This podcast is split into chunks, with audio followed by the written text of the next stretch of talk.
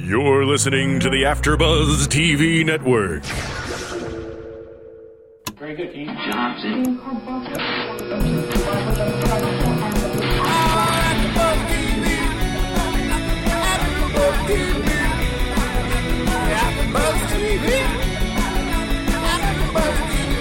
the AfterBuzz Studios in Los Angeles, California, this is AfterBuzz TV for Season 4, Episode 6 of Californication. Tonight's host is Kevin Undergaro.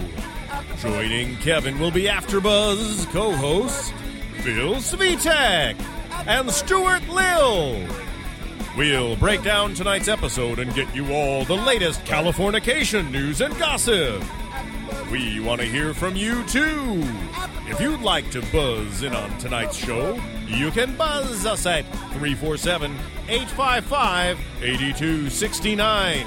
That's 347 855 8269. And now, picking up where the show leaves off and the buzz continues, Kevin Undergaro. Thank you very much, Sir Richard Wentworth, here for Californication Season 4, Episode 6, entitled Lawyers, Guns, and Money. Stu, where did they get that title from? Uh, gosh, I, I don't know. Where the,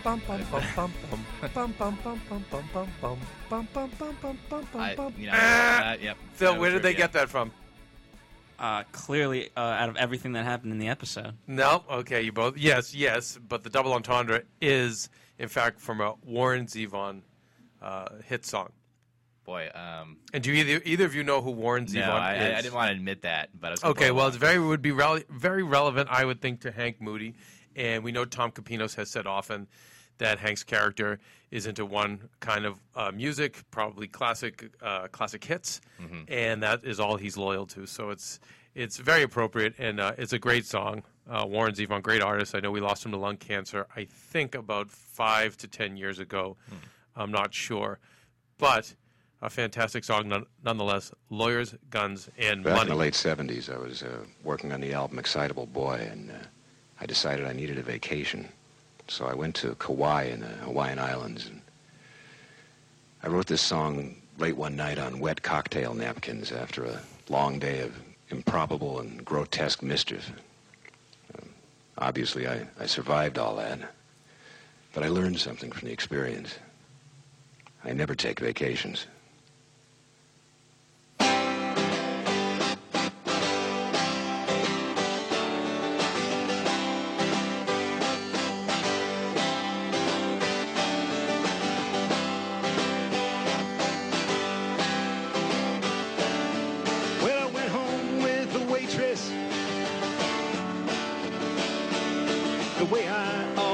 Do. How was I to know she was with the Russians too? Huh?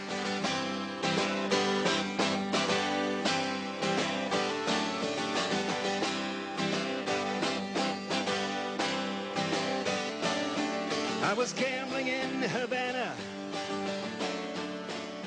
Keep going. I want to get the refrain, Phil. Hang on. Yeah. Send lawyers, Guns and money.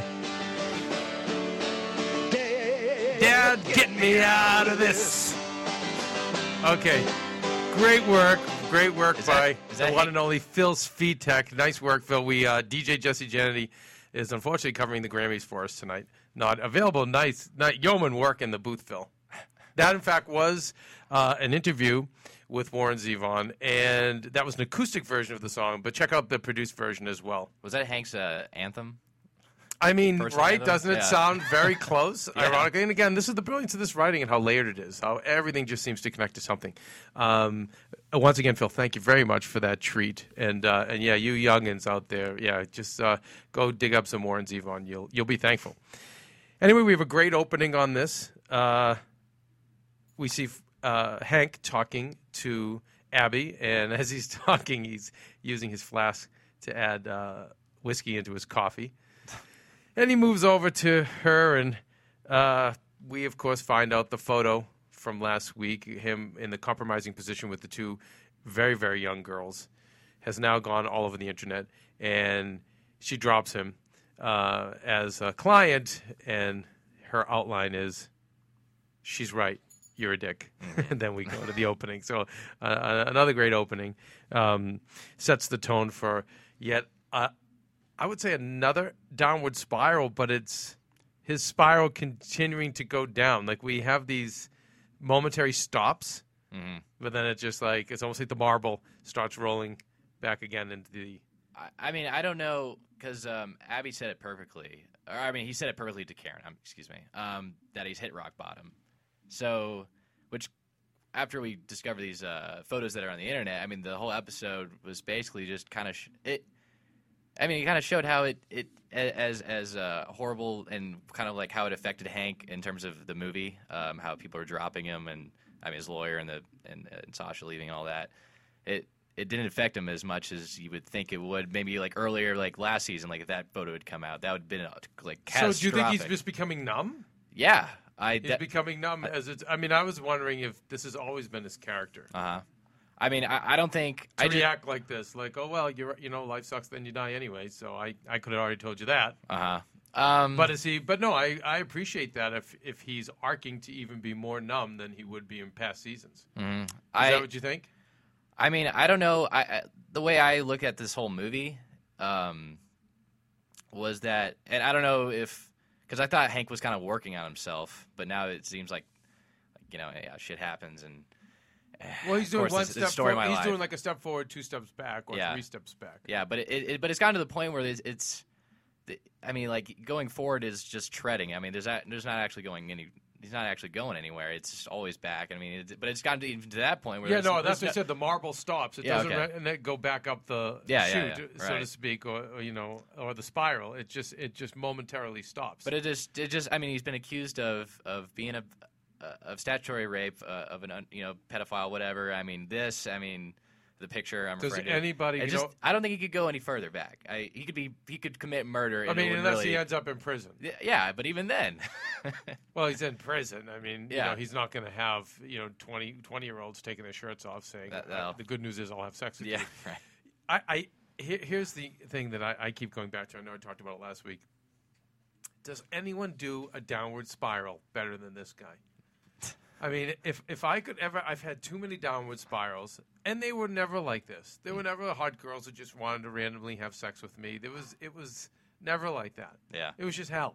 Yeah. So I love how this guy, you know, he at least gets these nice consolation prizes along the way. Mm-hmm. Um, yeah, no, I'm definitely glad he's not the, the type who uh, who feels sorry for himself to the point where, uh, yeah, he just uh, becomes a recluse to uh, strictly to a room and pisses in jars and and never look, sees the light of day. No, he's he's getting laid. He's uh, Well, you know, and it, and it brings up a point: is the Hank Moody life realistic? In our special segment, Mhm. we're going to break that down because I conducted a little bit of a social experiment I'm where I, where I went out to a strip bar alone to see if I could in fact be Hank Moody. I I uh, I can I can I think I can see it, Kevin. I, did you uh, you didn't get a haircut or anything, so you didn't do any any uh, cra- Listen, we're going to save it for the changes special. from what I can see. We're going to save it for the special segment. uh-huh, okay But it was interesting to see if you, in fact, can be Hank Moody. okay Can you go out? Can you live that life? And can you get that kind of attention? Is it realistic in LA? Now, of course, we're not going to be able to answer it in one night or Mm-hmm. in one occasion, but I think I came pretty close. I'm excited in the special segment to talk okay. about. So we see Marcy go to our favorite character actor's house, and uh, God, I'm down on myself because I've been so busy today. I wanted to get the actual credits. Uh, the actor from Groundhog's Day, uh, um, playing uh, Stu, the Ah. producer Mhm. who produced Urban Cowboy, another movie you probably neither of you have heard about. Oh, I've I've heard. That, that was a real movie. I thought it was Yes. sort of one of those things where it's a fake movie, um, No, and they just plug it in. I think it was Travolta, and I think it was Travolta or Redford. You'd have to look it up. That's it's Travolta. It's Travolta, Yeah. yeah, and he had like a, a like a shirt all lit up with lights, and it was it was a flop. Wasn't this as big? No, I mean, you should have said it was a flop, but di- wasn't this kind of the one that got him into the spotlight? Or no? I mean, I know Grease no, was no, the no. big, No, the Saturday, ultimate. Saturday Night Sa- Fever. Saturday Night Fever, okay, me. Yeah, no, which was a, which was uh which was yeah, it was. I mean, I seen he's got like kind of a flared cowboy shirt and everything. I just I think it was. I mean, I remember as a little little kid seeing it, and and I remember my parents not really being into it. And I mean, obviously, they're making fun of it. She said it was her guilty pleasure, to a degree. They're making fun of it, Stu and and Marcy. But it it feels as though, and we've said this before, Marcy may have met her guy. Hmm. Um, yeah, I thought it was interesting because last episode, uh, Runkle was shaving himself and cuts himself severely, and she has to take him. I mean, but anyways, he was cleaning up his genitals, um, getting the the Kim. But Karda- she's removing hair as well. And do you think that was symbolic? yeah, I, I think it great was. writing. Yeah, it was Great work. Yeah, I, I picked up. It was just like it was just ironic that yeah, now she's giving the wax to someone. Not, I mean, a wax, not shaving him, but but still, yeah, it just symbolizes that. Uh, I don't know. Maybe she's not. Uh, help me out here. Um, Oh, what? Help you with what? no, never Stu, mind. you getting all nervous. I- What's the matter? I don't know. I See, just Stu came to. has these like these ADD like moments as a as a as a writer. Do you write all your ideas down? Do you forget them? Oh no, no, it drives me nuts if I I write everything down, You even if it's a bad idea. Like, even if I forget it later and I knew it was a bad idea, it drives me nuts that I can't remember what that bad idea remember was. Yeah, Okay. it's 'cause Yeah, I, I, can everything see down. that. I can see that. We deal with Well- this every week. Stu admitted on our Southland show that he has trouble with symbolism and putting it into his I've been wor- stories. I've been working on it this week. Phil. Really? Yeah, yeah, Now, yeah. see now from from watching these shows and, and hearing me blab, yeah, yeah, yeah. you're picking it up. Yes. And I'll tell you, it's one of the that and production design aren't really taught in a lot of film schools. Mm-hmm. It's I, it's almost something that's adapted or picked up. Robert McKee uh, is, a, is a great um, screenwriting teacher, and he has classes that literally uh, are worldwide. And I know he only comes to certain areas. He's getting older, and if you are an aspiring writer, I wholeheartedly recommend checking him out. But he always goes over that imagery, symbolism in your writing, and he talks about production design actually when you're filming, but then also in script, the the dialogue and having a subtext to your dialogue, and having things tied together uh, through uh, allegory symbolism. You just wrote that down, Stu, right? Yeah, Robert he has uh, McKee. the the term he uses is key imagery. Um, you know, like in American Beauty, the key imagery for that was anything that symbolizes beauty. Um, and in this, obviously, would, anything that sort of symbolizes chaos or the white picket fence, I guess. And so, you know, Phil was, I remember it was a year or two ago, I recommended Phil take it. And um, Phil, you were you were happy with that class, with Robert McKee's class. Yeah, I mean it's uh it's a four day class, and uh but it's really intense and uh like he says, marriage uh, marriages have come out of his class. That's how like uh you know intense the class is for everyone. Uh, of such an experience of learning and uh, bonding with fellow writers. It's a great, it just accelerates you. I mean, I know you, you went to one of the better institutions, uh, Stu, and, you know, you studied for four years. Obviously, you'll get better with life experience and with just doing it, doing the writing. But the McKee class, is, it's a great topper mm-hmm. to that. Yeah. And a lot of stars take the class, and development executives and studio executives take the class, and then they retake it as they're either going over a script or they're writing a script. Yeah. It's that powerful. Anyway, we see Marcy with Stu, and I love Stu's. I don't know if you noticed the old popcorn machine in the back, and I, I totally buy that because he's probably one of the few with uh, a projector, a real 35 millimeter projector, as opposed to today we all have digital projectors. Yeah. And some of these, you know, the old producers or the eccentrics still do the um, the big giant reels of film.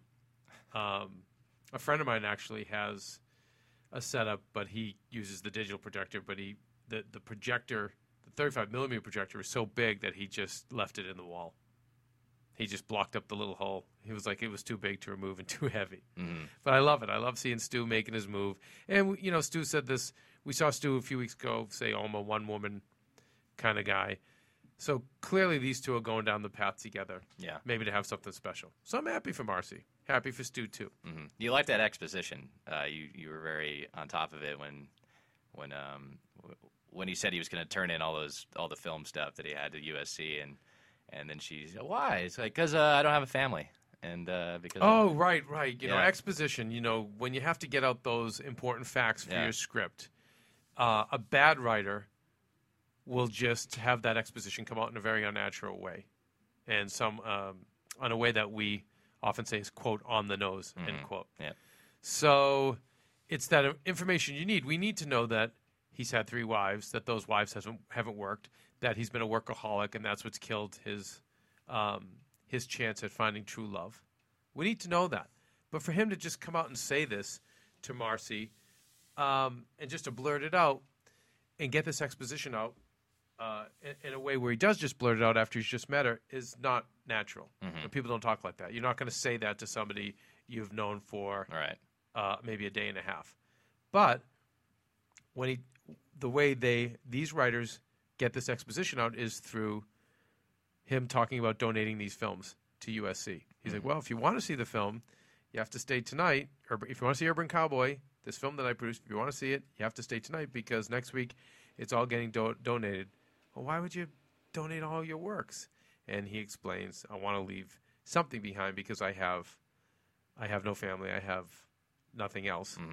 Um, did did Runkle find out? Oh, I mean, did they find out yet whose baby that was, or if uh, No. Marcy? Okay, so I was thinking, um, like Stu is, So Stu's going to get an instant family, yeah, which is what he's after. right, and, and like is going to be like Runkle's obviously kind of taking over the Hank role, kind of getting laid left and right as well. Um, God, can- he- he's, so funny. I I mean, he's he's always he's always loved Marcy, but now he's now he's doing therapy himself to try and get over this. Um, but yeah, now he's going to figure out real quick that he he's going to want that kid. Uh, I mean, I- Maybe. yeah, I feel like that's Or what maybe he's gonna, or maybe, or maybe he's going to say, you know what, it's better for the kid to have his life. I don't know. I mean, I don't. I mean, I Probably not. I Yeah. think you're right. He'll probably want his kid. yeah, I. I, I'm doing a lot of. Uh, uh, uh, uh, Yeah. All but, uh, right. Okay. All right. All right. I get it. I get it. By the way, I think the wax clean slate. That's what it symbolizes. Bam. the wax, wa- waxing. Oh, it's a clean slate. Yeah, it's a clean slate. So waxing his back, clean slate, fresh start, Fresh new start. relationship. There we go. Great. So there's your symbolism. There's your symbolism. And your exposition, though, do you see what I was saying was they got it out in a very yeah, neat, neat no, way. I really like that. Yeah. I think. I mean, uh, most good exposition comes off in many times as ammunition. Uh, in this case, obviously, being that he wanted to not necessarily sleep with her, but spend more time with her, and so you know, And right, and let her know who he is. yeah, You know, and, and I mean, so she would only like him more. But we, as the audience, know that he's not a sleaze. I think I think it also, uh, especially the kiss, kind of came out that those wives weren't particularly people he was in love with because did you see how he kind of lunged for her, kind of like he had no idea how to kiss a woman? Yeah, he's awkward. He's Yeah. yeah, yeah I'm not very. so it's like it seems like it's from his power that he got wives in the past, not from. Yeah, he said work's been a Yeah, mistress. yeah, it worked. Yeah, works literally. that took everything, you know, he had. Yeah, yeah. nothing back. So anyway, interesting stuff and good writing, and, and I and again I love that actor. Um, moving on to Abby, we we touched upon her in the opening where she fires Hank. Mm-hmm. Um, Becca finds out that he's fired his lawyer and knows, okay, well now you're really screwed. If you are, oh, excuse me, Karen Oh, okay. finds out. Sorry about that. So, Stu, just correct me. Uh, yeah, sorry. Yeah, I'm not good with these names. But when Karen finds out he lost his lawyer, she's like, "Okay, you're you're toe screwed, and and I care about you, but I care more about the fact that you're Becca's dad. Mhm. And if you lose this, you're going to crush her, and you're going to crush yourself. You've got to get this lawyer back. He's pretty beaten down. Doesn't seem like he's willing to do anything at this point. She goes to see the attorney, and she really is able to get through to the attorney. But again, the attorney is a we've learned is is someone who's a, a writer herself Yeah. and knows people very well too. And knows people well enough to know that, you know, Hank is decent Mhm. and and deserves a shot, and is just really messed up. And I know um, it was good. You were enjoying some of the repertoire between the two of them. Uh, with Karen and Abby, or Yes. Yeah. Um, I just thought it was interesting. I mean, you know, Karen's just saying all the great qualities about Hank that, that Abby knows or knows is there, but she hasn't seen it. I mean, in a way, only through the smile. Um, Right. And uh, but she also said Hank wants to be punished, Hank wants to be punished. which yeah. you know, and that's the why he took the punch to the face. Uh, and she knows this because again, she she's already let us know she's a writer too. yeah.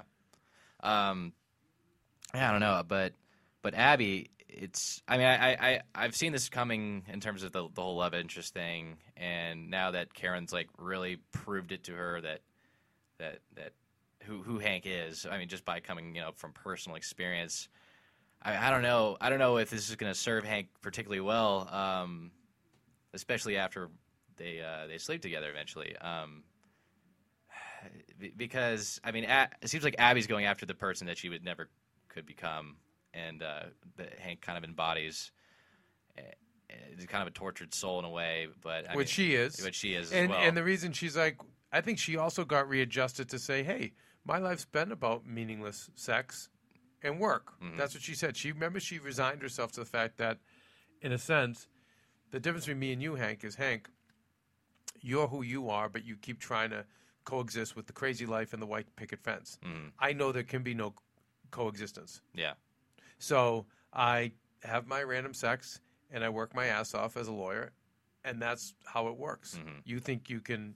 You don't understand that you don't you don't you can't have one feed the other. Right. One's going to destroy the other. Right. That's what she told Hank last week. Mm-hmm. So for her to show up and hire him back, she got talked back into it by by Karen. But it was like, okay, tomorrow we'll deal with that. Tonight, let's just have sex yeah, yeah. because that's who she is. You Yeah. know, she's a lot like Hank in that regard. and I think that's going to damage the relationship. I think that that her coming, yeah, just kind of going back to herself, kind of like what her. Uh, I told you, interim relationship. yeah. We all have them. Yeah, yeah she's yeah. the she's the relationship before. the but but I mean. Karen was basically saying that she herself, she's like, I'm might probably will never see Hank become that guy again. So it was almost as if she was kind of saying she was the interim relationship. Um, right? and and that's what I've. I mean, Karen to this whole series, it's like she's paying for not pushing Hank away far enough. She's always going back to him, and and she she always sees like a glimmer of hope, but Hank always disappoints her. And and my ultimate belief, my ultimate prediction is that when the however uh, this movie turns out, um, however much effort Hank puts into it, like I I, I feel like this whole movie is a uh, as, uh, especially get into this when we're discussing him and Eddie is is a it's a, it's a form of therapy for him, and it's him basically um, making amends in a way, kind of seeing who he was and kind of putting it out there for the world. And I think he's going to really kind of go after showing his true, I mean, showing his inner demons to everyone, but also Karen because Karen's the only one who really knows Hank better than anyone. And uh, I don't know. I, I don't know what's going to be like after this movie between her, him and him and Karen. Um, but I, I, I think that I think that's where this is. But you think the movie's going to be a good thing? yeah, It's, it's going to provide healing. I think it. I think it will. Well, let's talk Eddie Nero. I think Brad Pitt is amazing. I, I mean, I love him. I mean, do you are you familiar with his works too? Or are you too young? uh, Brad Pitt. Yeah, not Brad Pitt. Excuse me. God, he's. Uh, I he's thought you were, I thought you were actually sorry. joking there. You have I to was like, correct that's pretty me. good. No, you have to correct me. I'm sorry. Rob Lowe, who's uh, doing a little bit of Pitt, he said, uh, in this role. So I'm sorry, and uh, I mean at least mimicking the look. But he said it's a little. He, he it's a little bit of Brad Pitt. Yeah. Uh, Are no- you familiar with Rob Lowe's n- work? Not, not, not. No, not as Phil, much are you? no. I am not, no. But uh, I'm excited to talk about this because of the comparison I made, and then Becca steals it with her. Uh, With her uh, ordeal with her tattoo. yes. So, I I love this character of this of this actor who is um, living the role, so to speak, and one of these guys who gets totally consumed in the role. I mean, you're a true like artiste, and I love his exchanges with Hank. I think he's doing a great job. Yeah. Do you? Do I mean? Do you feel like it's a it's a it's a parody of the character, or do you feel as though Rob Lowe's really doing well with this? No, I think it's doing really well. I, I, it's. Uh, I mean, I know we talked about this as hyper real, but at the same time, it's not. It's not. I'm not sick of it. I'm not. I'm not tired of it. I, I'm looking forward to what Rob Lowe is doing next because he, you know, because he talked about being three dimensional and stuff. And I mean, we were seeing more sides to him every episode. So it's, so it's not just strictly him being a billy goat coming in and grabbing balls and. and, and Right. There's a method to his madness. his method. Like we, yeah. So we, and now in this episode, we kind of learned how he became the Academy Award winning actor, which was a really disgusting way. It fit his character perfectly. Right. Everything's everything's and and consistent. and and, Mo- and uh, Runkle agreeing. yeah. Yeah, I agree. And then Runkle t- accepting a kiss on the lips, and you can see in the shot he, he his eye Runkle's eyes wander to the side Oh, I missed that. to look at Brad uh, to look at um, Hank Yeah. like uh, what's he doing? but I love how Runkle is so down for the cause. Yeah. He so goes with it. No. Um. No, that's a great agent right there. I, I, don't, I don't know. I mean, any other guy would just get up and leave uh, after after getting his balls uh, grabbed by him. But no, but Runkle's there for the meetings for for for Hank for for uh, for So uh, suicides funny. and and all this stuff. But yeah, Well, for for me, the the interaction between uh, Eddie and Hank reminds me of much of uh, what Mickey Rourke did with Charles Bukowski when they were uh, doing their uh, Barfly movie back in uh, well, it, it released in 1987, so probably uh, uh, 1986 they shot it. But uh, I've seen the movie. I've read Bukowski's Hollywood, which is um, which So pro- Bukowski, let's back up. So Bukowski was the, was a writer, Yeah, correct? yes. And Barfly is a movie based on his days of hard drinking in Hollywood. yes, r- as written by Charles Bukowski. Right, he wrote about it, and Mickey Rourke plays him, plays Yes. Bukowski in the movie Barfly. Yes, indeed. Okay. And uh, So now we have the the comparison is we've got Rob Lowe, who is going to be playing Hank in a movie about Hank's life yes, that Hank is writing. indeed. So it's a it's a very um, accurate analogy. Yes, indeed, indeed. And uh, unfortunately, Becca stole it from me on the show. What did Becca say? She uh, she called out Hank as being a Bukowski type. She said that ah okay, and then you picked that up. Very good. Well, I, I met, I saw, I wrote that down before she ever said it, and then as she said it, I was so uh, perturbed at her because she, almo- I felt like they stole it from me. but I guess they're, in many ways, they were um, nodding to it that that in fact is what they That's what it probably is. were they borrowing from. And he's he he said uh, the Rob Lowe character Eddie says to Hank, you know, you you're not an artist, and he said, uh, I'm a no, I'm a writer. I think, I type, I drink. Lather, rinse, repeat. Yeah, So and and and uh, Eddie calls him a pretender, right? right, And uh, but he didn't become an artist until then he explains um, his method of how he became an agent, get us some whores. yeah. Just get us some snaps Okay, I see a couple girls at the bar. Runkle goes right into so funny. And they go to the tattoo parlor where there's Becca getting a tattoo on her forearm, needs a hundred dollars. Uh, I missed it. What did you see? What the tattoo was? I didn't. Phil, did you see it? I did not. I, um, I don't think they showed us a very clear image of it, but it was more about like the permanence for me of putting something on your body, um, being tainted in that way. And and you mentioned it, Kev, as we were watching it. Um, that's a very visible spot. It's not like you know your lower back or Right, or your even the, your Or your- upper arm, you know, we can or cover it with the sleeve. anything yeah. like that. You know. yeah, no, right on the fore. Yeah, there's no getting around that one. Hmm. The forearm one. Yeah. Uh, so, anyway, it gives us a chance. It gives Hank a chance to reconnect with Becca in a bit, in a way. Um, we see some very stuff, funny stuff from Eddie uh, pulling out a gun on the uh, the tattoo people. Hmm. But what it does is it brings a little bit of light. Uh, it gives a little hope for Becca and Hank, but also uh, the Eddie character sees this and says, "Oh, I'm definitely playing you." But this is about a guy who's trying to hold it all together while it's all falling apart. Yeah, yeah, yeah, yeah. You listed out a bunch of things, but did you? Because I remember you brought that up last week. Did Did you catch that from the promo? That uh, that line? Yes. Okay, I It was making- in the promo. I was, I was making sure I had a hazy memory about that. But yeah, that, that's So, So- so, so Hank, the uh, described the world class stone in your shoe, uh, once again gets a reprieve. Mm.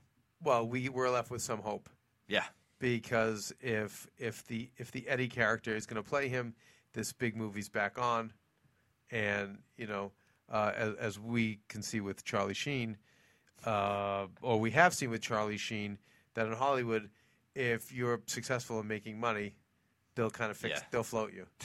so there's a little hope that if this movie gets made, if Stu gets on board, if all this stuff comes together and it is successful, then uh, there'll be some, there'll be a bigger shot at reprieve for Hank. hmm yeah. And we know he, you know, his lawyer is gonna is gonna get back on the case in some capacity. yeah. Um, I don't know. I, I, I don't know if it's ever gonna because yeah, she's gonna re- recant her position uh, and recommend a new lawyer. I just I, I just feel like it's gonna be more of a person. I I think we're headed toward the white picket. Not not like permanent. I'm just saying in a way, uh, but uh, just kind of more of a stable thing for Hank. I don't know what it'll be, but Well, I mean, uh, it was interesting because Becca said, you know, like I'm the one who's supposed to be effing up. You're the one who's supposed to be at home with Right. mom watching TV. Right. But I, it was funny during that I was saying to Phil because we know some Phil and I know some people, and Phil and Stu, you guys being young, you know, you're you're at the ages where you're supposed to be messing up. Unfortunately, I know people ten years older than you who are messing up in that way or far worse. And and that's my line to them. Like, guys, no, you're not supposed to be. Yeah. You know, Phil, Stu, they're supposed to be. You're not really supposed to be. You know. so it's interesting anyway that this is going on. Um, we'll talk about the can you be a Hank Moody too experience. We'll go over some news and gossip, but let's let's go to commercial. Want to find out what the AfterBuzz is about? Janice is a drama queen. This is the divide that is going to carry the series. Give us a call at 347-855-8269. This television, and they want it to be as dramatic as possible. I mean, it's Shakespearean. You never know what goes on behind closed doors. Get in on the AfterBuzz. 347-855-8269. Now, in the eyes of Jimmy, Nucky is a villain. Listen on iTunes. I mean, who would you guys rather hear that from? Find us on Facebook. Your husband or your best friend? Follow us on Twitter. And then she's trying to kill him, so it justifies it. I'm like, oh, now it makes sense. And visit us at AfterBuzzTV.com. the wig, the wig will come off. That wig come off, baby. Oh, Boardwalk Empire. Desperate Housewives. Glee. Gossip Girl. Breaking Bad. Mad Men. True Blood. The Walking Dead. Big Love. Jersey Shore. The Oscars. Celebrity Rehab. The Emmys. If it's hot, You can bet we'll be buzzing about it. So we've gone back and forth the last few weeks, and like, God, is the Hank Moody li- life realistic? Is life in LA like this? Number one. Number two, can a guy at this age kind of waltz around the way he does and have so much promiscuity, uh, pull so much tail, and get away with it? So I decided to uh, to venture out. Wow, Kevin, that is such. Uh, that's really high of you. Yeah, Very so hero- magnanimous, correct? Yeah. To go out and see if I could do this. I. How did you do it? Did you, you put it all on the line? Did you give? Did you write your will? Did you? Uh, did you?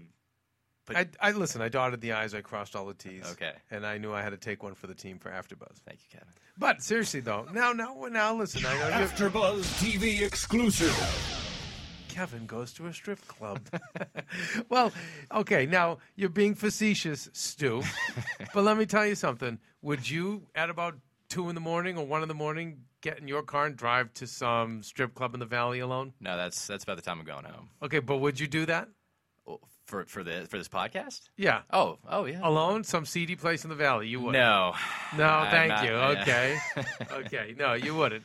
So, so don't stop acting like okay, Okay. oh, you know, giving me such a hard time because it was something that I was like, God, this is weird. I was on my way home, and you know, wanting to make these some of our special segments stronger, Mm-hmm. and asking myself, God, I've been talking so much about how I feel like his life is realistic from living out here as long as I have and being from the East Coast like Tom Kapinos. Uh, but I said, okay, it's time to put the money where the mouth is. So I went into uh, a strip joint in the valley, and and I was I was uh, I was a little nervous, but I think I kept remembering Hank wouldn't be. hmm Could you see Hank being nervous going to a strip club in the valley? No. Never, right? I So, and I think that's part of his his charm. I think that's part of what works for him. So I kind of had to go back to my acting background a little bit Hmm. and clear that, and just go in like it was no big deal, like I do it every day. So I went in and went up to the bar, and I got a water. They don't um, serve alcohol here at the only at the topless clubs, but the full nude bars don't, which was different for me because I know in Huh. on the East Coast it's not like that, at least Yeah, in Boston. Not, not from uh, not not in Dallas either.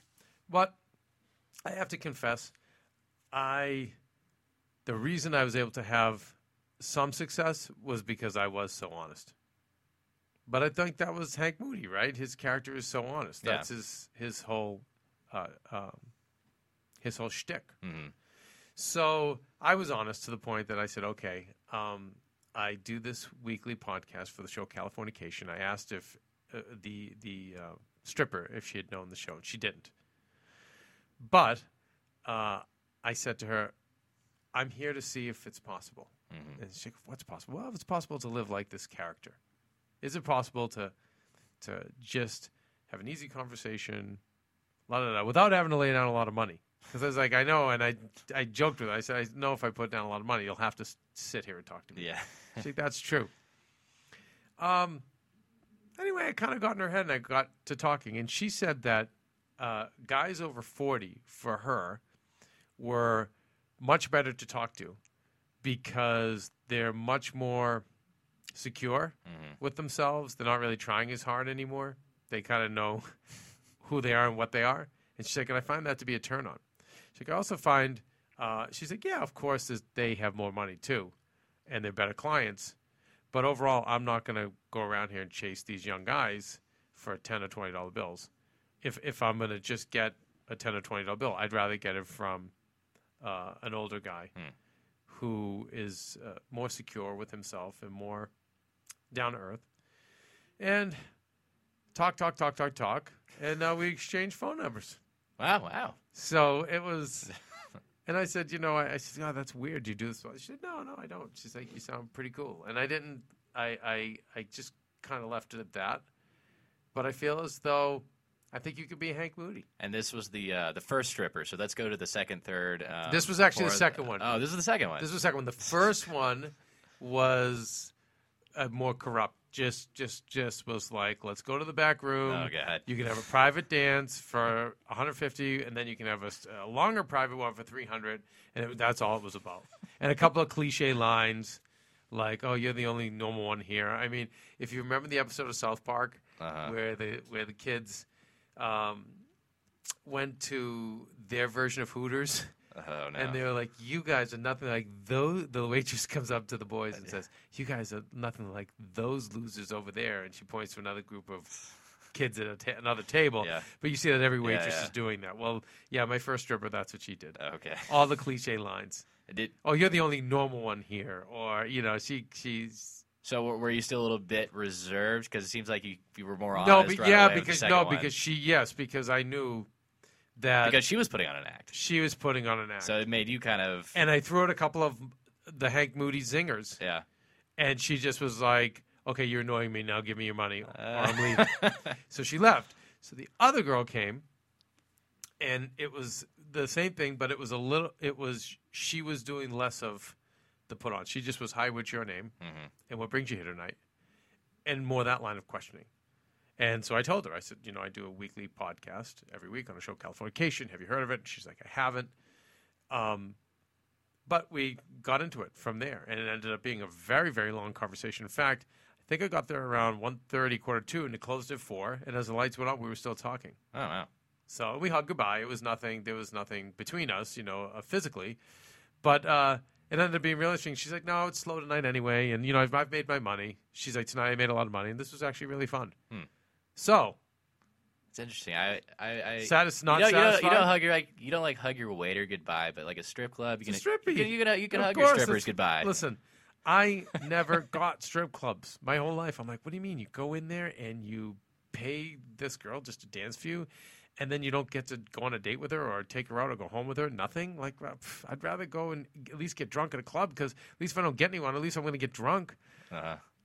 But I have a shot at taking someone home or you know getting someone's phone number or going on a date. So I never got it. And then you get older, and then you know what? You get it. Okay. It just kind of cuts to the chase, I- and you get that companionship for the night. Yeah. and it was nice. And, you know, she got it, I got it. We, you know, two like lonely people just Mm-hmm. had a really nice conversation. And I did. She's like, "Come back." You know, she's like, "I'll text you next time I'm here." So you know, as, uh, next time it's slow, I'd love you to come in, and we can. I'd love to talk some more. Interesting. I my only strip uh, strip club experience was my 18th birthday, and uh, I was I was I was sort of I was I was kind of traumatized in a way. Not not Okay. like not like uh, one of those stories. That's or- very young to be at a strip club. but uh, I was like, this is not what I expected. No, no. You I, listen. We'll revisit this when you guys are thirty, Okay. and to for, to see the appreciation.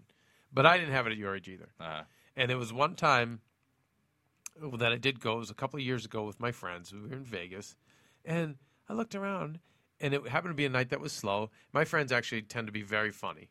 They're, they're guys who just like to drink and like to have fun. They're actually not big on picking up girls. They just like to have a good time. And you know, if you do go out picking up girls, the one thing that most girls do like is guys that do want to have fun. Mm-hmm. More more so than a guy who's like chiseled or good looking. It's just someone who's fun and wants to have fun. So my friends are like that. So girls always used to come to them. And at the strip joint, I'll never forget.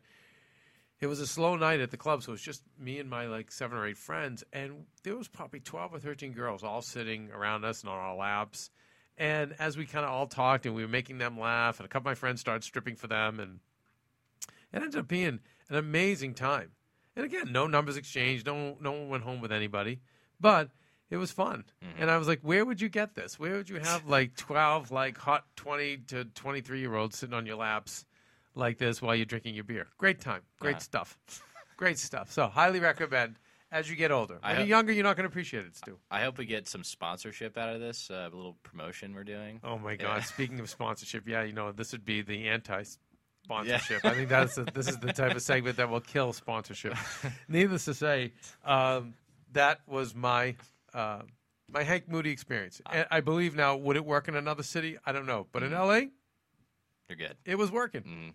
It was working, which is why we love the show. I think we should, I, should, I think we should extend this beyond the strip club. I think we should uh, we should try the library next the vast a, a total. Can Hank do this at the library? I you know Hank did it in a writer in a bookstore. I could do it. So no, I uh, think I could because at a bookstore, especially in L.A., you you just talk to someone about the art of Uh, screenwriting uh-huh. or whatever. I think so. Yeah. That's Do I have to though? No, no. I, I'm just saying. It I, thought- I was hoping you'd say, "Geez, maybe you should go back to the strip club not three or four times." I'm not. I don't think I'm quite understanding this guy. Oh, okay. Maybe, and maybe I can come.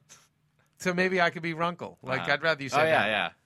I'd love And then, be and then we'll go. Then we'll go back. All right, Phil. Please, just, just get, take me out of this with news and gossip. AfterBuzz TV News. Okay, so am I going to read the news? All right, tonight? no, you know what? I prepped a little bit. So All uh. I'll give it a shot and see if you guys make fun of me or not. Go. But, uh, anyway, uh, Rob Lowe has his hairdresser to thank uh, for his role in the show after the stylist recommended him to David Duchovny. Duchovny said, This is going to sound very Hollywood, but the guy who does my hair, he's really good friends with Rob and, and works with him too. So I was telling him about the part that we'd written, and he mentioned Rob and I. said- Uh, he mentioned Rob, and I said, Well, that's a fantastic idea. Let's call him. Okay. Well, that was decent. It was getting better. Yeah, it's getting better. A little rush. Just relax. Keep make sure you're talking to the mic, but uh, not bad. Okay, this is actually very realistic. Yeah, no. A lot of us in the business, you know, who have you know have the same uh, s- service people, whether it's a stylist, makeup artist, you'd be surprised how much business goes down that way. I remember uh, just at my recent internship ba- back September through December. Anyway, my, my supervisor was just telling me At oh, your internship, where was the internship? at the Defenders with CBS. Uh, Okay. Um, but anyway, but yeah, whenever she talked about getting people jobs, it, I mean, she'd always be hearing about them through security guards and just uh, and, and, parking people and like just just people you would not expect to get you the job. Right. But yeah, I mean, that just seems well, to be. and, and I'll tell you, it's generally with a stylist, a celebrity stylist, or a celebrity makeup person, um, celebrity security personnel. They're the ones because they, they usually the stars have the same ones. Mm-hmm. So I know with Maria Menounos, the person that does all that for her also does it for all these other big giant A-list clients. Mm. So they're all kind of in the same clique together, and they communicate through one another Yeah. oh, tell Maria I read her book and I loved it, or I loved her piece with yada yada, and Maria will say the same thing in return, Th- and they'll communicate through them. So it's actually very realistic. And then these guys become agents, and uh, Who? No, No. no, no, no, no, no. just happy to just you know they they all know they're in the fraternity. They know they can trust one another, and I'll tell you, an agent saying, "Hey, you know what, dude, get Rob Lowe," is one thing, but someone that you work with every day and trust, like your stylist, mm-hmm. says, "Hey, you know, no, he's a real good guy. He's real down to earth. You'd really like him." Mm-hmm. You'd get, you're going to listen to that person rather than the agent because you want to work with people you know or people who know who you know mm-hmm.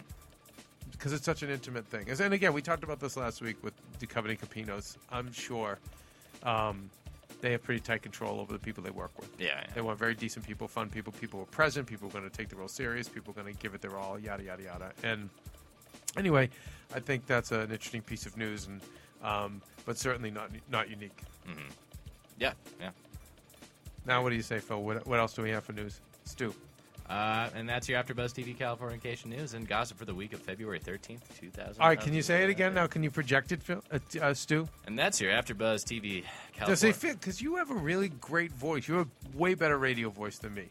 It's very deep. It's very clear. I have like traces of the Boston accent. I mumble. I hate my radio voice. You have a great radio voice.